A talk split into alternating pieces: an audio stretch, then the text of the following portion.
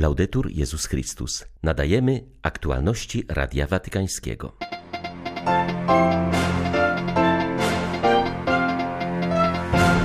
Miejmy odwagę marzyć o innej gospodarce w służbie wszystkim, apeluje papież w wywiadzie dla belgijskiego czasopisma Tercio. Stolica Apostolska ponownie przestrzega niemiecki episkopat przed tworzeniem nowych instytucji synodalnych niezależnych od biskupów.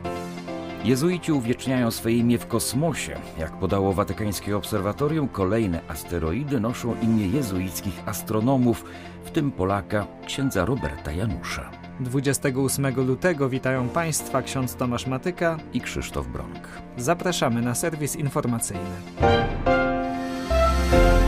Papież Franciszek udzielił wywiadu belgijskiemu tygodnikowi katolickiemu Tercio. Podejmuje w nim wiele kwestii, od Soboru Watykańskiego II do trwającego procesu synodalnego, od wojny na Ukrainie po zapomniane konflikty na świecie. W szczególności wzywa do nowego modelu rozwoju gospodarczego, który nikogo nie pozostawia w tyle. Apeluje: miejmy odwagę marzyć o innej gospodarce w służbie wszystkim. Franciszka zapytano także, czy nie jest naiwnością myśleć, że wciąż można wypracować pokój z takim agresorem jak prezydent Putin. Ojciec Święty wskazał, że zarówno on sam, jak i dyplomacja watykańska od samego początku rosyjskiej agresji robią wszystko, by zatrzymać tę straszliwą wojnę. To ogromne okrucieństwo. Wspomina innymi o barbarzyństwie, jakim są tortury stosowane przez najemników wobec ukraińskich dzieci. Papież zauważa, że w tę wojnę wszyscy czują się bardziej zaangażowani, ponieważ toczy się ona blisko nas, ale od lat trwają konflikty, o których już nie pamiętamy. Wspomina Birmę, Syrię i Jemen, gdzie, jak podkreśla, dzieci nie mają ani edukacji, ani chleba, gdzie cierpią głód. Franciszek przypomina, że podczas gdy świat jest coraz bardziej w stanie wojny, prężnie rozwija się dochodowy przemysł zbrojeniowy i kwitnie handel bronią.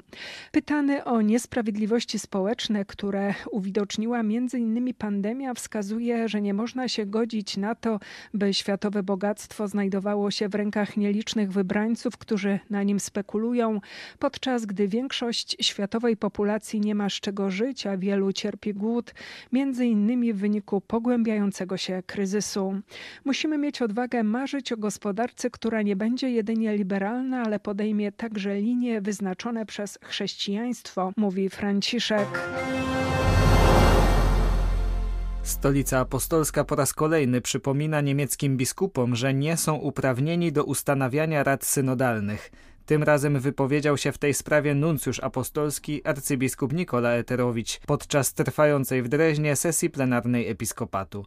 Podkreślił też, że nadal obowiązuje nauczanie Jana Pawła II, który rozstrzygnął raz na zawsze, że Kościół nie jest uprawniony do udzielania święceń kapłańskich kobietom. O tym, że kościoły lokalne nie są uprawnione do powoływania Rady Synodalnej jako organu konsultacyjnego i decyzyjnego, niezależnego od biskupów, była już mowa w sposób jednoznaczny w zatwierdzonym przez papieża liście trzech kardynałów Parolina, Ladari i Weleta do episkopatu Niemiec ze stycznia tego roku. Jednakże wbrew negatywnej opinii stolicy apostolskiej przewodniczący episkopatu oświadczył wówczas, że niemieccy biskupi nadal będą dążyć do powołania takiej rady. Stąd kolejna interwencja Watykanu, tym razem za pośrednictwem nuncjusza.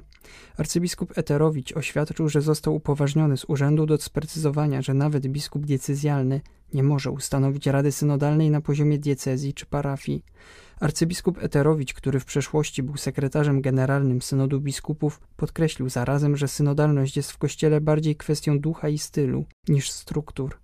Zamiast tworzyć nowe instytucje, które groziłyby dalszym rozwojem biurokracji, należy ożywić ducha synodalnego w istniejących już organach i instytucjach, powiedział nuncjusz.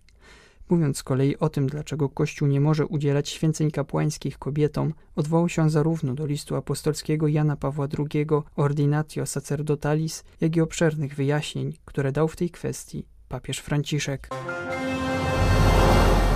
Szacuje się, że dzięki internetowi synod dotarł aż do 20 milionów osób.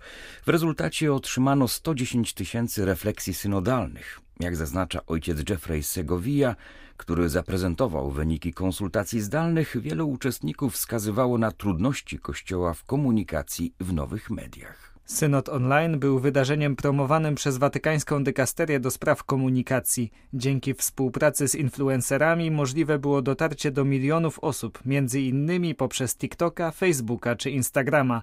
Jak zaznacza ojciec Segovia, choć Kościół wciąż musi się wiele nauczyć w kwestii obecności w social mediach, to jednak uczestnicy obrad wskazywali, że duszpasterze są już obecni w świecie wirtualnym. W Kościele jedną z aktualnych kwestii jest zaangażowanie się w świat nowej technologii. Musimy uznać obecność tych, którzy działają w mediach cyfrowych. Za wszystkimi profilami, kliknięciami, polubieniami kryją się prawdziwe osoby. Dlatego synod online jest wysiłkiem dykasterii do spraw komunikacji, która uznaje obecność wiernych w kulturze cyfrowej, w social mediach mających swój własny język. Zaskakuje, że spośród 110 tysięcy nadesłanych odpowiedzi 10% przysłali niewierzący i niekatolicy. Jak słyszeliśmy również od aktualnego synodu, istnieją kwestie, które sygnalizuje się w świecie cyfrowym. To, że ludzie nie są słuchani, klerykalizm, fakt, że Kościół nie zna języka, Osoby funkcjonujące w świecie cyfrowym często mają trudności z komunikacją z Kościołem.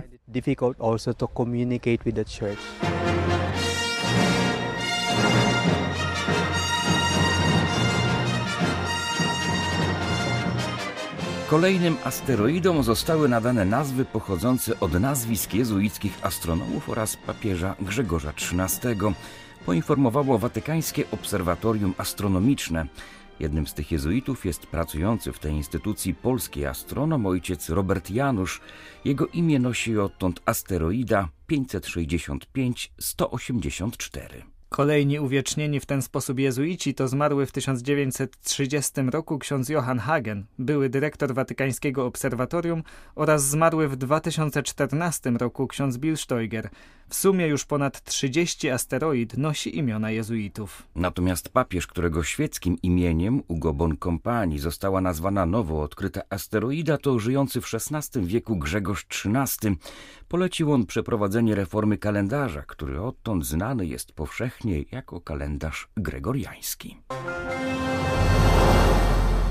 Ujrzałem scenerię jak z chwil po wojnie atomowej. Miasto duchów, nieżywe, gdzie na przestrzeni kilometrów nie widać nawet jednego mieszkania, które mogłoby zostać naprawione. Tak sytuację w Antiochii opisuje biskup Paolo Bizzetti. Wikariusz apostolski Anatolii odwiedził ten punkt szczególnie dotknięty niedawnym trzęsieniem ziemi w Turcji i Syrii. Zauważa, że pojawiły się tam już pierwsze przypadki cholery, a sytuacja sanitarna jest bardzo niebezpieczna. Według oficjalnych danych ponad 50 tysięcy osób zginęło w wyniku katastrofy, jednak realna liczba może być o wiele wyższa, ponieważ wiele rejonów pozostaje terenami ogarniętymi działaniami wojennymi lub zamieszkanymi przez uchodźców, gdzie trudno o dokładne szacunki. Ponadto więcej niż pół miliona ludzi przeniosło się do innych części swoich krajów. Biskup Bizzetti apeluje, aby nie zapominać o tej tragedii, zwłaszcza teraz, kiedy media powoli tracą nią zainteresowanie. Przyznaje, że widok Antiochii w totalnych ruinach zadziałał na niego mocniej niż sytuacja w Iskanderunie, gdzie trzęsienie zniszczyło katedrę i zmroził mu krew w żyłach. Ciężko to zrozumieć i opisać, jeśli nie zobaczy się tego własnymi oczyma, dodaje hierarcha. Równocześnie, jak mówi biskup Bizzetti, miejscowy kościół i Caritas niosą pomoc jak tylko mogą. Chodzi zarówno o rozdzielanie dóbr podstawowych, takich jak żywność, jak i o plany odbudowy, na przykład w samym Iskanderunie. Hierarcha zauważa, że należy dbać też o to, aby wsparcie pozostało kompleksowe i nie stało się wyłącznie wysyłaniem pieniędzy raz na jakiś czas.